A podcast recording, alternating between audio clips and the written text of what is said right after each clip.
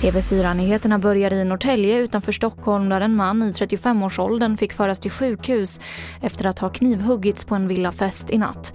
Polisen har inlett en förundersökning om mord och en man i 35-årsåldern är gripen.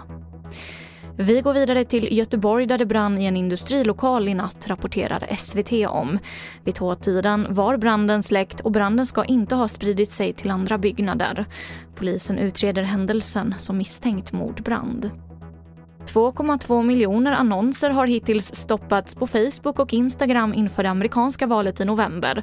Dessutom har 120 000 inlägg raderats och 150 miljoner inlägg har fått en varning om att de innehåller missledande information. Det annonserna och inläggen har gemensamt är att de försökt förhindra eller försvåra röstande. Och det är många svenskar som tvekar inför att vaccinera sig mot covid-19 i framtiden enligt SR. En orsak tros vara massvaccineringen mot svininfluensan. Folkhälsomyndigheten och regeringens vaccinsamordnare tror att minnet av narkolepsifallen efter svininfluensavaccinet riskerar att skada förtroendet för nya vaccin mot covid-19. Och det var det senaste från TV4 Nyheterna. Jag heter Emily Olsson.